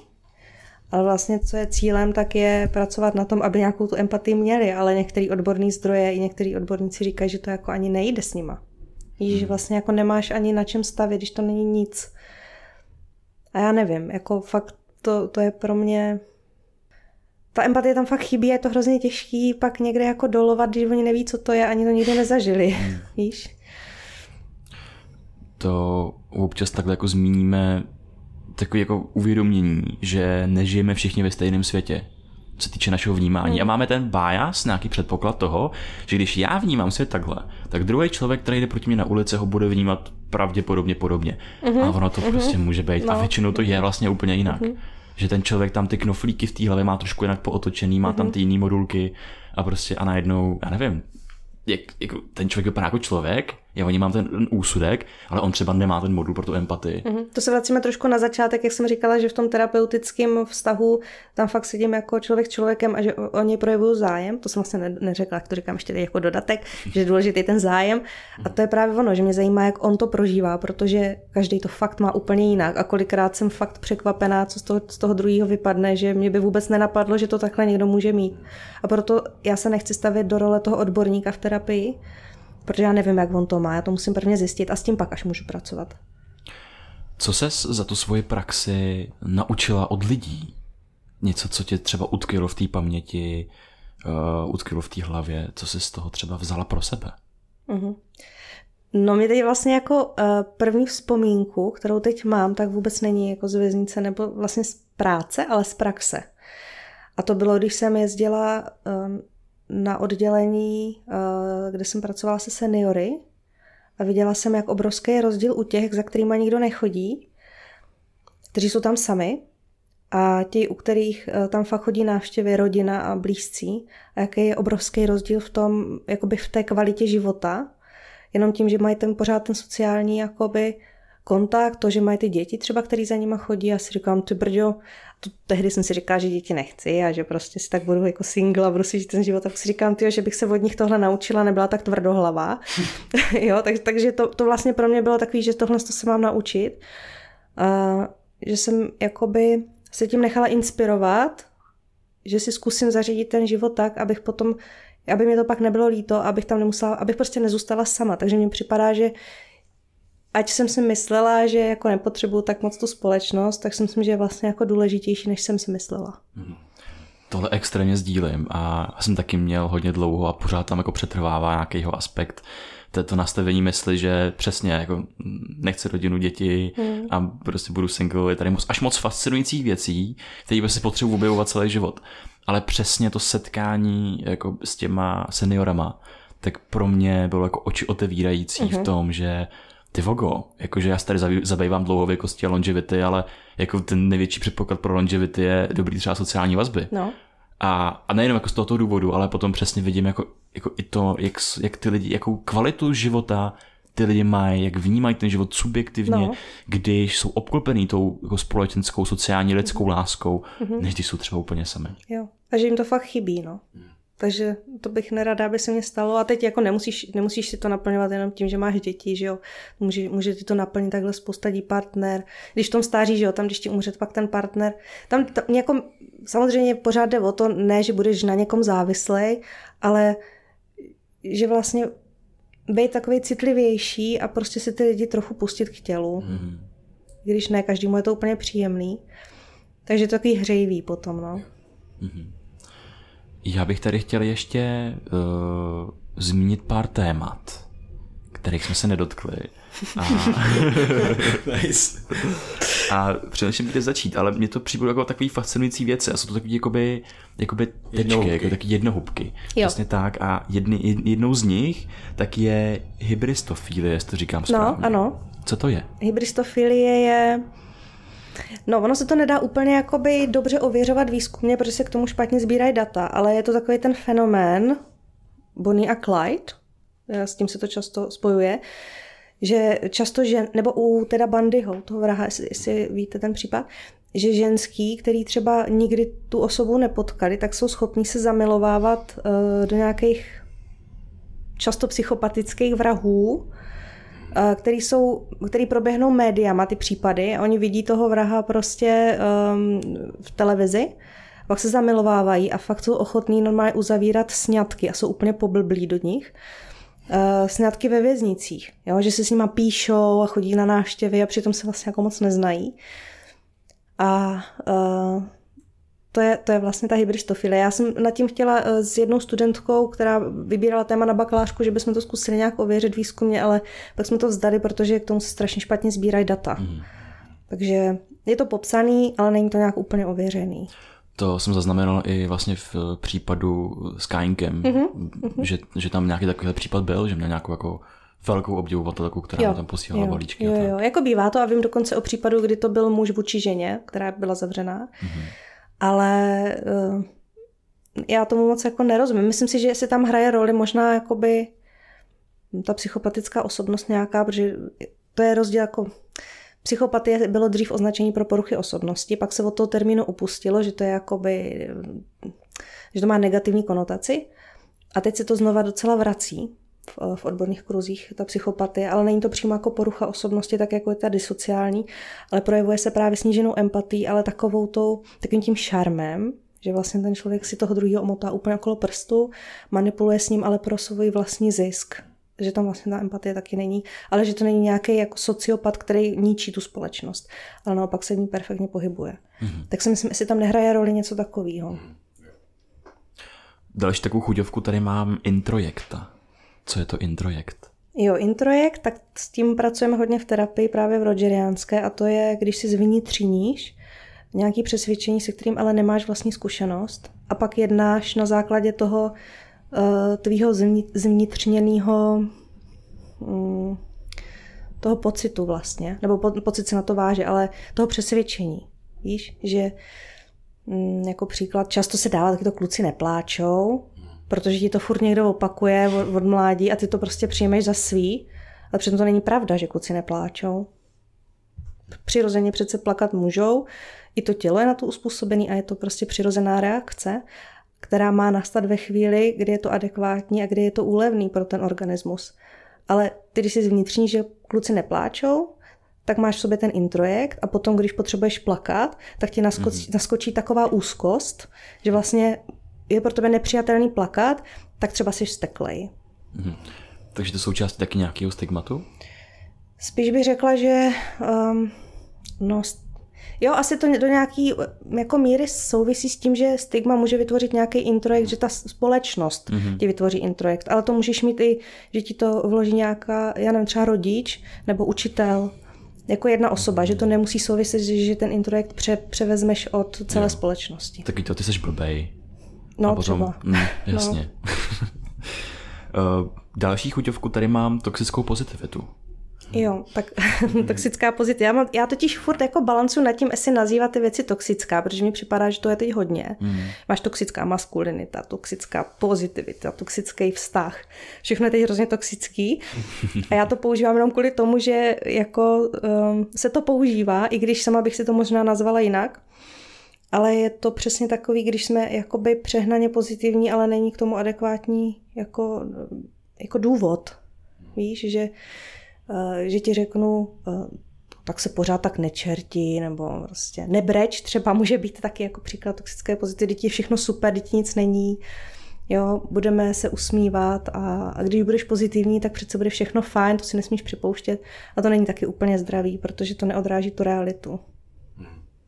Mě, mě k tomu napadá jako pojem vlastně, kdy, který, který by byl jako opak toho, nebo ten lepší přístup by byl nějaká jako konstruktivní pozitivita. Mm-hmm. Že mhm. vlastně ten pozitivní mindset je strašně užitečný, jakože úplně neskutečně, mm-hmm. ale není to v, jako v případě, kdy, já nevím, mýmu kamarádovi kamarádce něco zemřel rodič třeba, nebo mm-hmm. něco.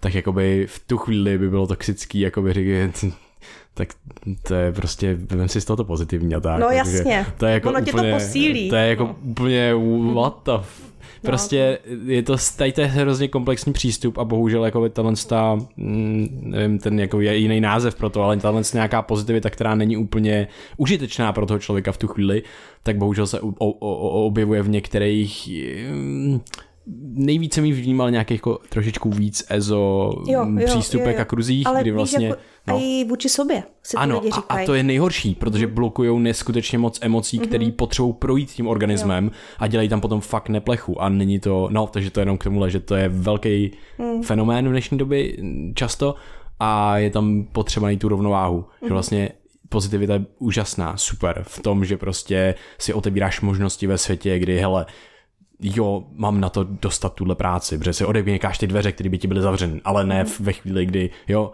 eh, a můžeš hledat spoustu pozitivního i v některých negativních událostech, ale má to svou jako míru a má to, hmm. má to svou rovnováhu, kdy pro, je dobrý dát prostor těm emocím, které se ob, skutečně objevují možná na nich nelpět občas, hmm. ale... Jako když ti prostě je jako na hovno, tak říct, ano. jo, je mi prostě na hovno. A přesně, a, a k tomu přistupovat možná, hmm. až potom mít ten meta náhled znova hmm. A ten vlet a do toho, jo, je mi, je mi fakt na hovno. A, hmm. a, a prostě je to blbý teďka. Hmm. Ale to neznamená, že to bude být pořád třeba, no, neznamená to, že to je konec světa a, a tak neznamená dále. to, že by jsem si to teď měla jako rychle zlepšovat, protože Přesně tohle z toho jako je špatně. No tak každý se tak někdy cítíme. Ano, ano, super, super, důležitý, důležitý. Hmm. Mě ještě tady napadá trošičku znova otevřít vlastně to téma emoce, protože se nad ním docela často jako zamýšlím a třeba teď jsem se připravil na tenhle ten rozhovor, tak eh, jsem někdy narazil na tvůj příspěvek o jako vzteku a mm-hmm. o, o tý, jakoby druhu emoce.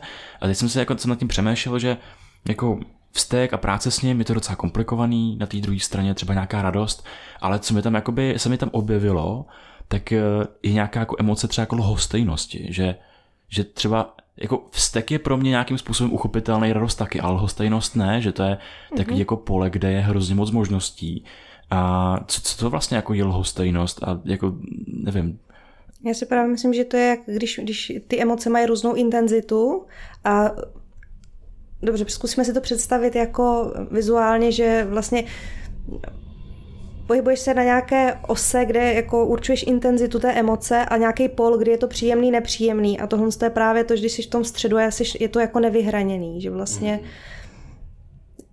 buď to, to může říct, že to nevyhraněná emoce, nebo že ti tam jako k tomu chybí. Nevím, každý to asi nazývá jinak, možná najdeš víc teorií, ale mm. podle mě to právě to, že jako k něčemu necítíš, nebo k něčemu no, k něčemu necítíš tu emoci jako ani nějak intenzivně, ani nějak polarizovaně, mm, takže takhle to vnímám. Mm-hmm. To není žádná vazba, no. A, ale třeba v těch mezilidských kontaktech, tak to může být docela jako silná emoce vlastně pro tu druhou stranu, ta stejnost. No a taky může být hraná, že jo? Může to být jako, že, ti, že děláš, že je ti někdo hmm. lhostejný. To bývá takový, že jo, častý trest takových těch maminek, který hmm. prostě dělají, že to plačící dítě a mě je tě jedno, jestli nezajímám, jo? Jako není to samozřejmě lhostejnost, ale je to lhostejnost, trestání nějakou lhostejností. Hmm. To je to je přesně to, když nejste kongruentní. Jo? Když vlastně tohle to uděláte, jakože a mně je to teď jedno, tak uh, nedáváte najevo to, co prožíváte. Vy prožíváte, když vám bude stekat dítě, tak budete pravděpodobně prožívat jako nějakou frustraci, nebo budete otrávený, nebo budete naštvaný, nebo prostě spoustu různých věcí. A, ale nevíte třeba, jak to dát najevo, tak dáte najevo to, že vám je to vlastně jedno. Mm-hmm. Může to být někde jako obrana. Jo, to je zajímavá perspektiva jako obrana, ale i jako ten trest třeba jako mm. pro tu druhou stranu. Jo, hm. děkuju. a potom ještě se týče těch emocí a nějakého jako takový věčný téma, emoce versus mozek, emoce versus, to je paradox teda, emoce versus rácio, že jo, něco mhm, takového. Mhm, mhm. tak eh, jakou roli v tom našem životě hraje třeba jako racionalizace věcí, do jaký míry je zdravá a do jaký míry třeba může být hm, toxická. jo, tak ty jsi nazval přímo racionalizace, eh, to právě může být jedna z forem obran. My máme spoustu různých obran. Říkáš se, že některý jsou zralí, některý jsou nezralí. Racionalizace je jedna z těch zralých obran. A e, obrany používáme ve chvíli, kdy nám vyskočí jako úzkost, může být nevědomá, klidně. No většinou to tak bývá, jako že prostě pocítím nějakou úzkost, tak se objeví nějaká forma obrany. Může to být humor, Jo, to je taky jedna z těch zralejších. Může to být regrese, že se začneme třeba pochychtávat a chovat se jako malí děti, ponávrat zpátky. no a... Máš přístup. no. Jo, uh, existuje třeba obrana sexualizace, fakt jich je strašně moc a jedna z nich je ta racionalizace nebo ještě intelektualizace, existují dvě.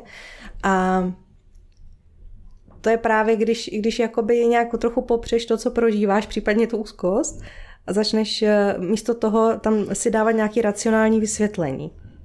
Jo? Takže uh, ideální je, když si to jako podaří propojit a když jsi v souladu s tím tvým ráciem i s těma emocema.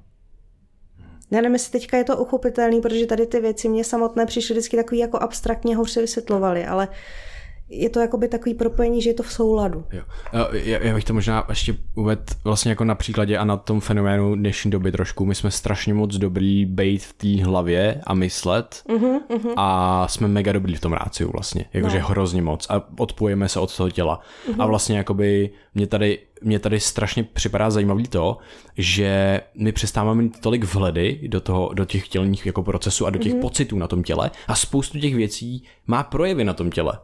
A, a, a je, to pro, je to propojený. No, to, ten mozek a mysl skrz to tělo přemýšlí. Je to nějaká vtělená kognice a tak dále. Uh-huh. A mně připadá zajímavý právě být citlivý vůči těm procesům na tom těle, jakože třeba já cítím úzkost na hrudi a tak dále a tohle to potom propojit možná s nějakým, s nějakým tím rácem. Takže mám ty emoce, přijímám je, pracuju s nima a zároveň ale tam mám nějaký, nějaký procesy těch myšlenek. A to jsou právě jako argumenty nejrůznějších jako i, i filozofů. Už, už vlastně dřív tohle to bylo. Jako myslím, Kierkegaard, myslím, o tom mluvil, jak jsme strašně moc dobrý v tom přemyslet věci hmm. a že když si vybereme nějakou strategii, kterou prostě nějakou hodnotu, něco, něco, něco, nebo jak budeme řešit nějakou situaci, tak my jsme schopní ještě než ji aktu, jako aktualizujeme, jako než ji uděláme, mm-hmm. tak my jsme schopni jí přemyslet a udělat něco jiného. A vlastně jako ta věc, co by mohla fungovat, tak prostě přebijeme nějakou, nějakým bullshitem, něčím, mm-hmm. co mhm. třeba nefunguje. A to ještě ani ne, uděláme a znova přemýšlíme o jiné věci.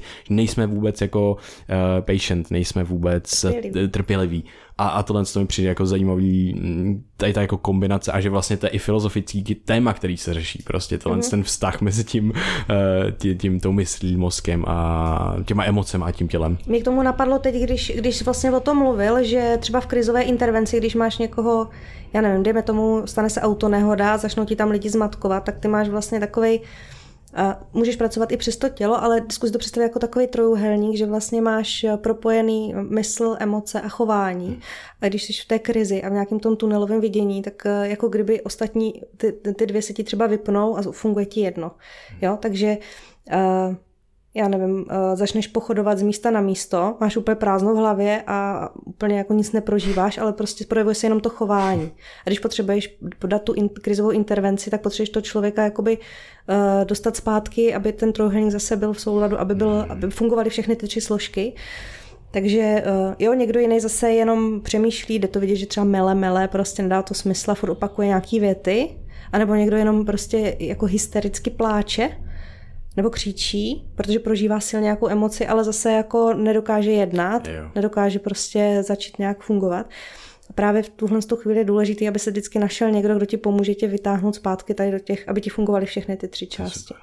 Takže to je jako v té úplné krizi, ale já si myslím, že jak hodně přemýšlíme, že je důležité to fakt propojovat, mm. a jak si říkal, to tělo, to je tam taky hrozně důležité, mm. že někdy někomu to jde dobře přes to tělo. Jo. Může člověk takhle, když na něj jde nějaká krize, úzkost, cokoliv, tak eh, co, co by měl jako trénovat, aby se na ty situace připravil, aby se právě dostal třeba z toho zaslepeného trojuhelníku mm-hmm. jako do toho zase do toho plného? Jo, tak když jsi úplně v krizi a stane se ti to, tak já nevím, jestli ti úplně... No a tak jako možná ti pomůže nějaký trénink. To si myslím, že celkově je spíš o nějaké psychické vyrovnanosti, protože ne každému se tohle stane, jakože se nějak takhle jakoby dekompenzuje myslím si, že je dobrý o tom vědět, že, že se ti to může stát, pak se za to neobvinovat. Mm. To bývá častý, jako já jsem přece mohla udělat tohle a tohle. Eh, je dobrý vědět, že se to může dít druhým lidem, to si myslím, že je ještě užitečnější, že vlastně v ten okamžik, když se staneš svědkem nějaké uh, takové uh, situace, kdy ti někdo panikaří, tak převzít tu zodpovědnost a říct, ty zavoli záchranku, ty běž dávat prostě první pomoc a jako rozdělit to a ty lidi už jenom tím, že jim dáš ten úkol, tak je vytáhneš k tomu úkolu a, a pomůžeš. Někdy pomůže kontakt, jakože na tělo přímo, že někoho vezmeš za rameno, řekneš jeho jméno, pokud ho znáš, nebo se ho zeptáš na jméno, zatřesíš s ním a tak. Takže to jsou taky jako metody krizové intervence. Připravit si, jako dá se na to připravit do určité míry nějakým tréninkem, jsou na to jako výcviky na krizovou intervenci. Mě ještě napadlo eh, k těm obraným strategiím, jak jsme se mhm. bavili o té racionalizaci, jak vypadá obraná strategie třeba eh, té sexualizace anebo té intelektualizace. Uh-huh. To je v jedné knížce to bylo hezky popsaný, jinak vám to doporučuji knížku Psychoanalytická diagnóza, je to super. Mám takový pocit, že je takový návod k lidem trošku. Uh-huh. A je to, tam jsou ty obrany hrozně hezky popsaný. A je to, jestli jste viděli seriál Chirurgové, ne, No to jsou prostě takový ty seriály, že jsou lékaři a teď oni tam zažívají ty stresové situace, že jim tam ti pacienti umírají a tak. A pak vidíte, že prostě se pak eh, tam spolu ti dva doktoři vyspí. Hmm. A t- vlastně jakoby eh, to může být, nebo je to popsané, že to může být i nějaká obrana proti těm uh, náročným situacím, co oni zažívají, uh, jako vybití tím sexem. Jakoby forma té obrany, že si vlastně jako ulevíš, ale není to kvůli tomu, že bys s někým chtěl budovat vztah, nějaký hmm. erotický nebo nějaký jakoby dlouhodobější, že to fakt může být tady tahle forma. Hmm. A ta intelektualizace? Ty brďo, tak uh, já mám problém s tím, že mi se plete racionalizace a intelektualizace. Mě, mě by se to taky pletlo, protože no. jsem si to samý. no, to, bych se teda, jako nechci to teď tady uh, zvorat, takže já se do toho nechci úplně pouštět, vím, že jsou dvě, ale teď si netroufnu to říct. Možná, ale já bych se dlouho zasekla u toho přemýšlení. To vím už teď, že byste tady pět minut seděli, já bych přemýšlela, než by se něco padlo. Takže... Uh... Dobrá. Um... Myslím, že se tak nějak eh, trošičku blížíme jako pomalým krůčkem ke konci, ale já tady mám vlastně jednu myšlenku zase něco, co, o čem se teďka poslední době přemýšlel já jako a zajímá mě to osobně.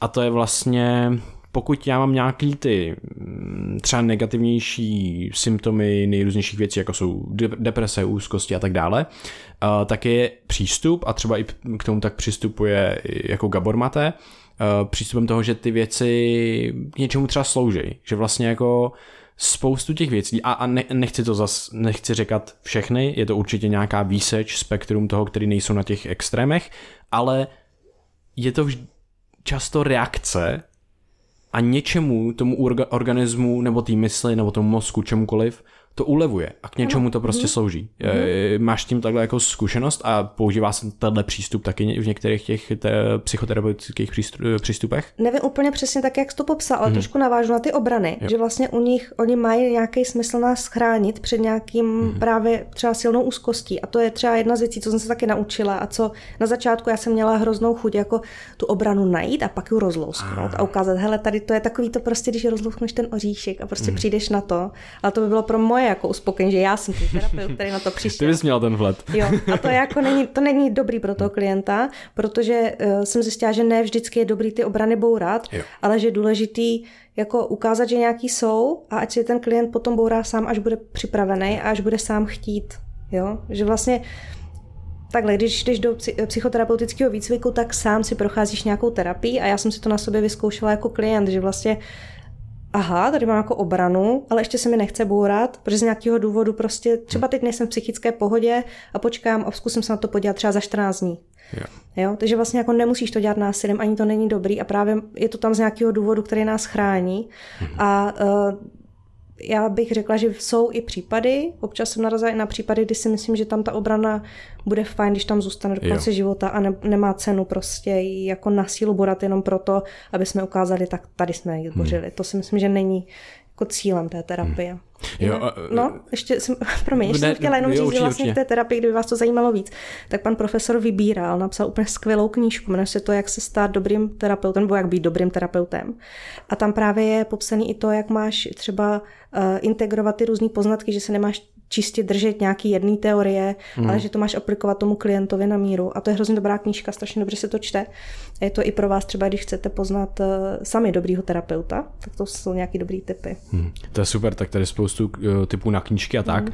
No tohle to mě právě, uh, to je zajímavá věc. My máme čili meditaci, kterou pořádáme a tam je jedna část, kdy vlastně se pracuje s nějakým, s nějakým jako negativníma možná emocema nebo věcma, který vlastně pálíme skrz to čili a vždycky já to provádím mm-hmm. a vždycky říkám, No ale jako teďka se pálí ty věci a pouštíte ty věci, které už váš organismus nebo vy nepotřebujete, které už nejsou užiteční. Takže to není o tom, ty špatné věci spalte a dejte pryč. Ne, mm-hmm. je to mhm. o tom fakt jako, že hej, ty věci můžou mít mega moc užitek mm-hmm. a můžou zajišťovat optimální fungování ve společnosti, zdraví toho člověka a tak dále. A to je mhm. hrozně hustý si uvědomit, a jedna slavná psychoterapeutka, která napsala knihu Stak, já si nepamatuji teďka jméno, tak právě mluví o jako třech bodech, nebo vlastně ty dva body e, přístupu k těmhle těm věcem a to je, že, mm, že prostě jako si uvědomit, že ty věci tam jsou z nějakého důvodu, že tam můžou být z nějakého důvodu a ten druhý bod je jako OK, možná najít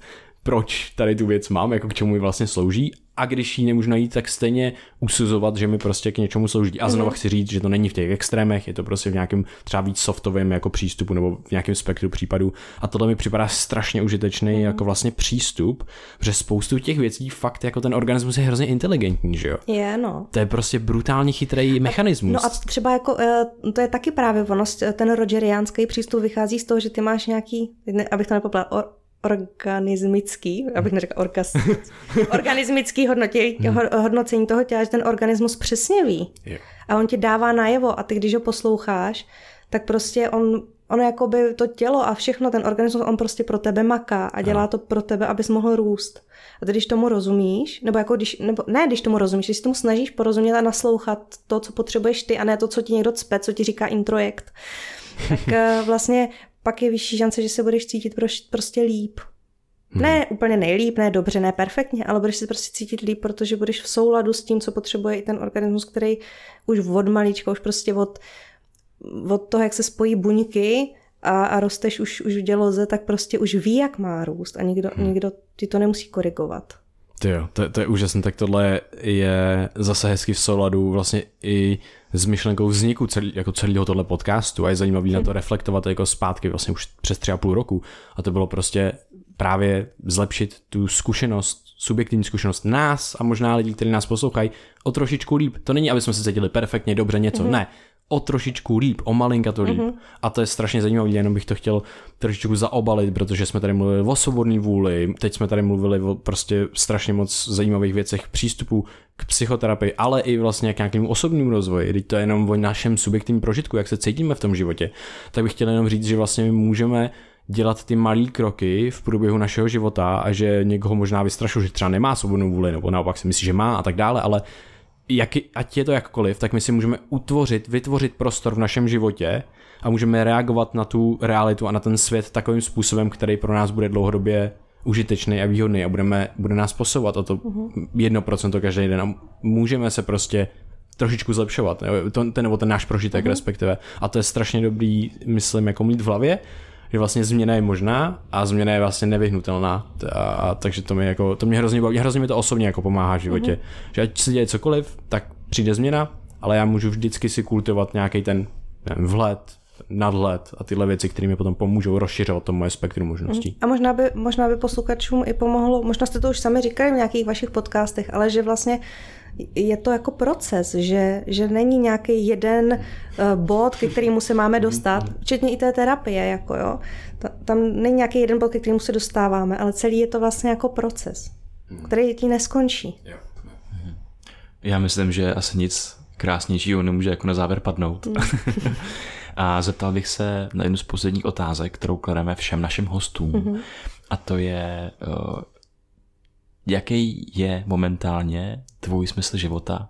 Jestli jsi ho našla, anebo jestli ho stále hledáš? Hmm. Mě k tomu jako první napadlo, že ta otázka je pro mě jako přijatelnější, když se řekne, jaký smysl chceš dát svému životu. Mm-hmm. Víš, tak jak to říká, uh, myslím Frankl, jestli jsem to teď nespletla. No pro mě to teď jako nějak žít tak, jak potřebuju. Asi. A s kým, s kým potřebuju. To je hrozně dobrý. To je hezký. To je hrozně hezký. a, no a tím se blížíme nebo ke konci a chci jo. se zeptat na poslední otázku a to je, kde ti lidi můžou najít. Jo, eh, lidi mě můžou najít na Spotify nebo dalších podcastových aplikacích uh, jako psychologický podcast a touhle dobou už bych měla mít i na piky uh, profil, kde najdete moje díly, které přidávám pravidelně, protože doposud je to nepravidelně. A uh, případně mě můžete najít na webu www.epsi.cz, uh, kdybyste mě potřebovali skontaktovat třeba kvůli nějaké terapii nebo, nebo poradenství. Možná ještě bych řekla, že eh, jsem aktuálně teda v procesu vzdělávání pod Národním ústavem duševního zdraví na téma parafilik, takže i mm, do budoucna je možnost se na mě obrátit i případně, že by vás znepokojovala nějak vaše sexualita, že vlastně budu i supervidovaná tady pod eh, přímo Národním ústavem duševního zdraví tady na to téma, takže i, i s tím se na mě můžou lidi obracet. To je jediné, co mě mrzí, je, že jsme se to jako dostatečně nedostali k tomu tématu té sexuální deviace, takže já doufám, že se třeba ještě v budoucnu potkáme na rozhovor mm-hmm. a chtěli bych ti poděkovat moc za tvůj čas a za to, co děláš, za sdílení vhledu a zkušeností. Pro nás to byl moc příjemně strávený čas, takže děkujeme moc. Já taky moc děkuji, bylo to strašně fajn s váma. Hmm. Moc díky, bylo to příjemné, já jsem úplně já jsem strašně uspokojený z tohle rozhovoru, protože prostě jsem tam měl spoustu, spousty témat, který prostě mi poslední dobu jako vrtali v hlavě. Mm-hmm. Takže strašně zajímavý za mě moc, díky, příjemný rozhovor a vážíme si tvýho času a toho, co děláš. Děkuji. A díky i vám posluchačům, uh, mějte se krásně, uh, koukněte se na knížky, koukněte se na odkazy, máme článek k tomuhle z tomu podcastu na webu brainia.org a taky se tam vyskytují naše online kurzy průvodce mozkem a myslí, mentální modely a biohackingový kurz, který je tam asi teďka nově. Tak jo, mějte se, mějte se nádherně, mějte příjemnou zkušenost a třeba, mm, no, to je všechno, nevím co třeba. tak jo, ahoj. Trénujte svůj prefrontální kortex. Jo. Aby vás nemuseli trestat. Brain VR.